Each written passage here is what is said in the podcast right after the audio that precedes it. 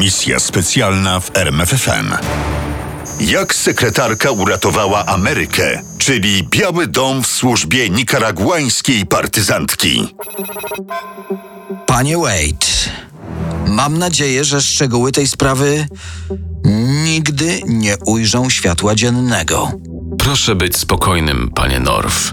Nasza umowa na pewno nie zakończy się drugim Watergate.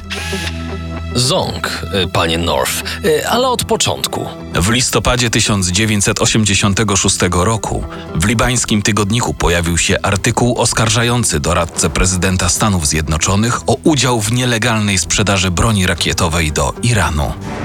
Na światło dzienne bardzo szybko wyszły nie tylko szczegóły tej umowy, ale wszystkie sekrety jednej z największych afer współczesnej Ameryki. Iran-Contras. Wybuchł skandal, który mógł przekreślić prestiż Stanów Zjednoczonych na arenie międzynarodowej. Posypały się dymisje, a prezydent Reagan powołał komisję, która miała zbadać tę aferę. W trakcie przesłuchań okazało się, że za aferą stoją przedstawiciele rządu Stanów Zjednoczonych oraz oficerowie wywiadu CIA. Wśród podejrzanych pojawiły się nazwiska dwóch doradców prezydenta do spraw bezpieczeństwa: Roberta McFarlana i Johna Poindextera, sekretarza obrony Kaspara Weinbergera oraz Olivera Norfa z Biura Bezpieczeństwa Narodowego, a także wielu innych polityków i agentów wywiadu. I nie chodziło tu już tylko o sprzedaż rakiet Iranowi. a o miliony dolarów z tych transakcji, które trafiły na konta nikaraguańskiej partyzantki Contras. Szkoleni przez CIA partyzanci Contras walczyli z lewicowym rządem prezydenta Nikaragui Daniela Ortegi. Ortegę wspierała komunistyczna Kuba i Związek Radziecki. To wystarczyło aż nadto, by Stany Zjednoczone podjęły próbę powstrzymania wpływów komunistycznych w Ameryce Środkowej. Często rozmawiano w gabinecie owalnym o wsparciu Contras. Mimo, że interesy USA nakazywały zatrzymać ekspansję wpływów ZSRR w Ameryce Środkowej, sprawa nie była tak oczywista dla Kongresu. Kongresu zdominowanego przez demokratów, politycznych przeciwników prezydenta Reagana. Pomimo ponawianych kilka razy próśb o finansowanie operacji Contras, Kongres odmawiał. Skoro więc nie można było wykorzystać legalnych funduszy, postanowiono spróbować innych sposobów. I wtedy ktoś z otoczenia prezydenta Reagana zwrócił uwagę na liczone w dziesiątkach milionów rezerwy finansowe uzyskane z nielegalnej sprzedaży rakiet do Iranu. Historia tych szemranych transakcji sięga 1984 roku. Do 1979 roku rządzony przez szacha Pahlawiego Iran był sojusznikiem USA w Zatoce Perskiej. Amerykańskie firmy wspierały przemysł irański, wojsko szacha korzystało ze sprzętu nadsyłanego ze Stanów Zjednoczonych. Współpraca zakończyła się nagle po rewolucji islamskiej i przejęciu władzy przez Ayatollaha Khomeiniego. Stany Zjednoczone zmieniły się z sojusznika we wroga. Propaganda Khomeiniego nazwała ich wielkim szatanem. Kiedy w listopadzie 1979 roku Irańczycy zajęli ambasadę amerykańską w Teheranie i wzięli zakładników, stosunki między obu państwami sięgnęły dna. Niemożliwe, nierozsądne i niepożądane ustanawiać jakiekolwiek stosunki z krajem kierowanym przez terrorystów. Krzyczał wówczas sekretarz obrony Kaspar Weinberger. Jednak szybko okazało się, że łatwiej było to powiedzieć niż wyegzekwować. Najpierw okazało się, że broń amerykańska nadal trafia do Iranu. Oferentami były kraje sojusznicze NATO z Europy Włochy, Hiszpania i Portugalia. Prezydent Reagan uznał, że trzeba ten proceder ukrócić, co uzyskano stosunkowo łatwo. Prośbą i groźbą. Potem wyszło na jaw, że do nawiązania kontaktów z Iranem uparcie zmierzał Robert McFarlane, doradca prezydenta do spraw bezpieczeństwa narodowego. Robił to wbrew zaleceniom Reagana oraz sekretarza stanu Schulza i sekretarza obrony Weinbergera. Za McFarlanem stały osoby powiązane z tajnymi służbami i nie chodziło tym razem o CIA. W skomplikowane relacje na Bliskim Wschodzie wprowadził doradcę prezydenta niejaki David Kimche, dyplomata i wiceszef Mossadu izraelskich tajnych służb.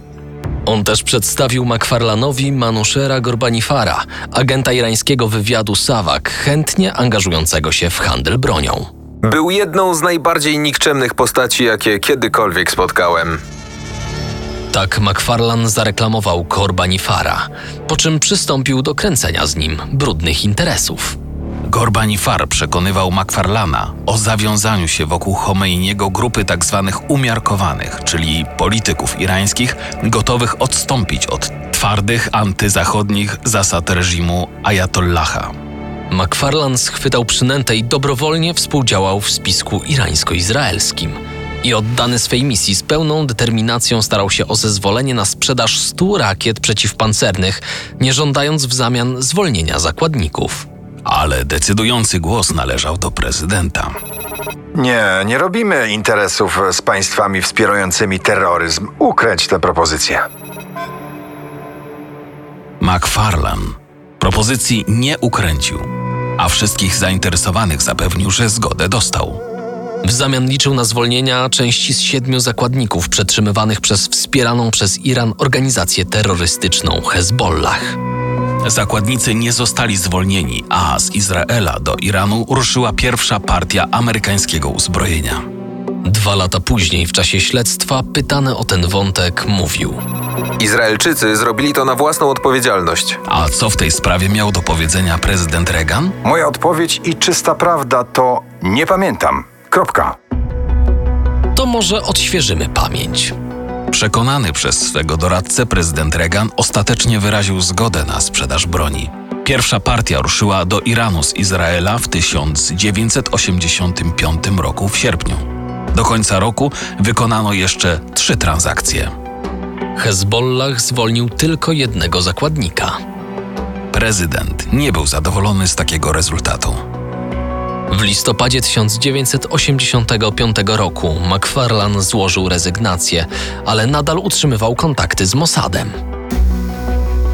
Na stanowisku doradcy prezydenta do spraw bezpieczeństwa narodowego zastąpił go admirał John Poindexter. I wtedy dobrze zorientowany w kontaktach z Irańczykami urzędnik Rady Bezpieczeństwa Narodowego pułkownik Oliver North zaproponował Poindexterowi rezygnację z pomocy Izraela i bezpośrednią sprzedaż rakiet ze Stanów do Iranu.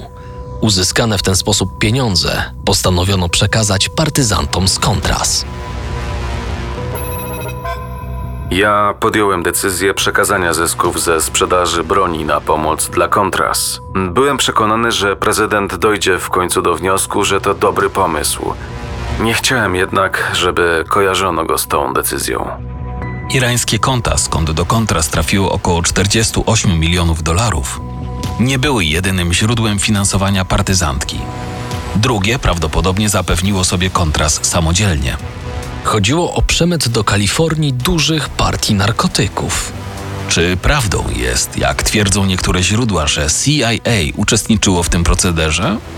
Na ten trop trafił i ujawnił go w 1988 roku senator Partii Demokratycznej John Kerry. Zanosiło się na drugie Watergate. W lutym 1987 roku komisja Johna Towera, powołana przez prezydenta Reagana, przedstawiła raport. W raporcie jako zaangażowanych w aferę wymieniono Northa, Poindextera, Weinbergera i McFarlana. Reaganowi zarzucono luźny sposób rządzenia oraz dystansowania się od szczegółów polityki. W maju 1987 roku ruszyły przesłuchania Komisji Kongresu. Na jaw wyszły szczegółowe fakty, a cała Ameryka usłyszała o Fawn Hall, sekretarce pułkownika Northa. You kept a record of those calls that needed to be returned when Correct. messages were left. And do you know where those logs are today? Um, they were shredded. In November of 1986. Yes. We'll get to that later. To ona przez bite cztery dni zapychała niszczarkę tajnymi dokumentami odsłaniającymi kulisy sprzedaży rakiet do Iranu oraz przelewy pieniędzy na szwajcarskie konta Contras.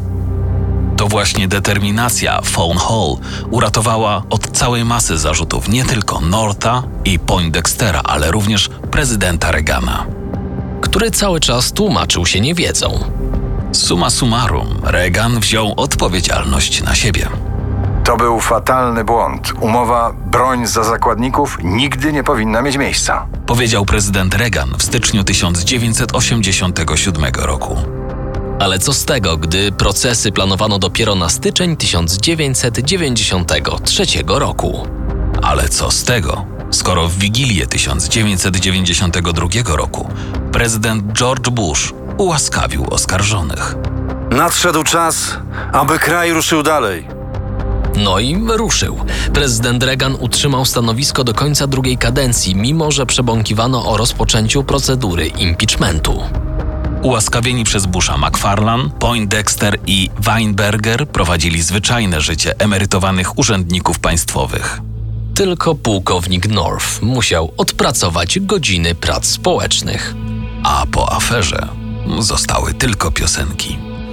The truth he did bury with his hot secretary, thanks to her shredder. He got off totally scot-free. Oh, That's the end. Misja specjalna w RMFFM. Na tropie największych tajemnic historii.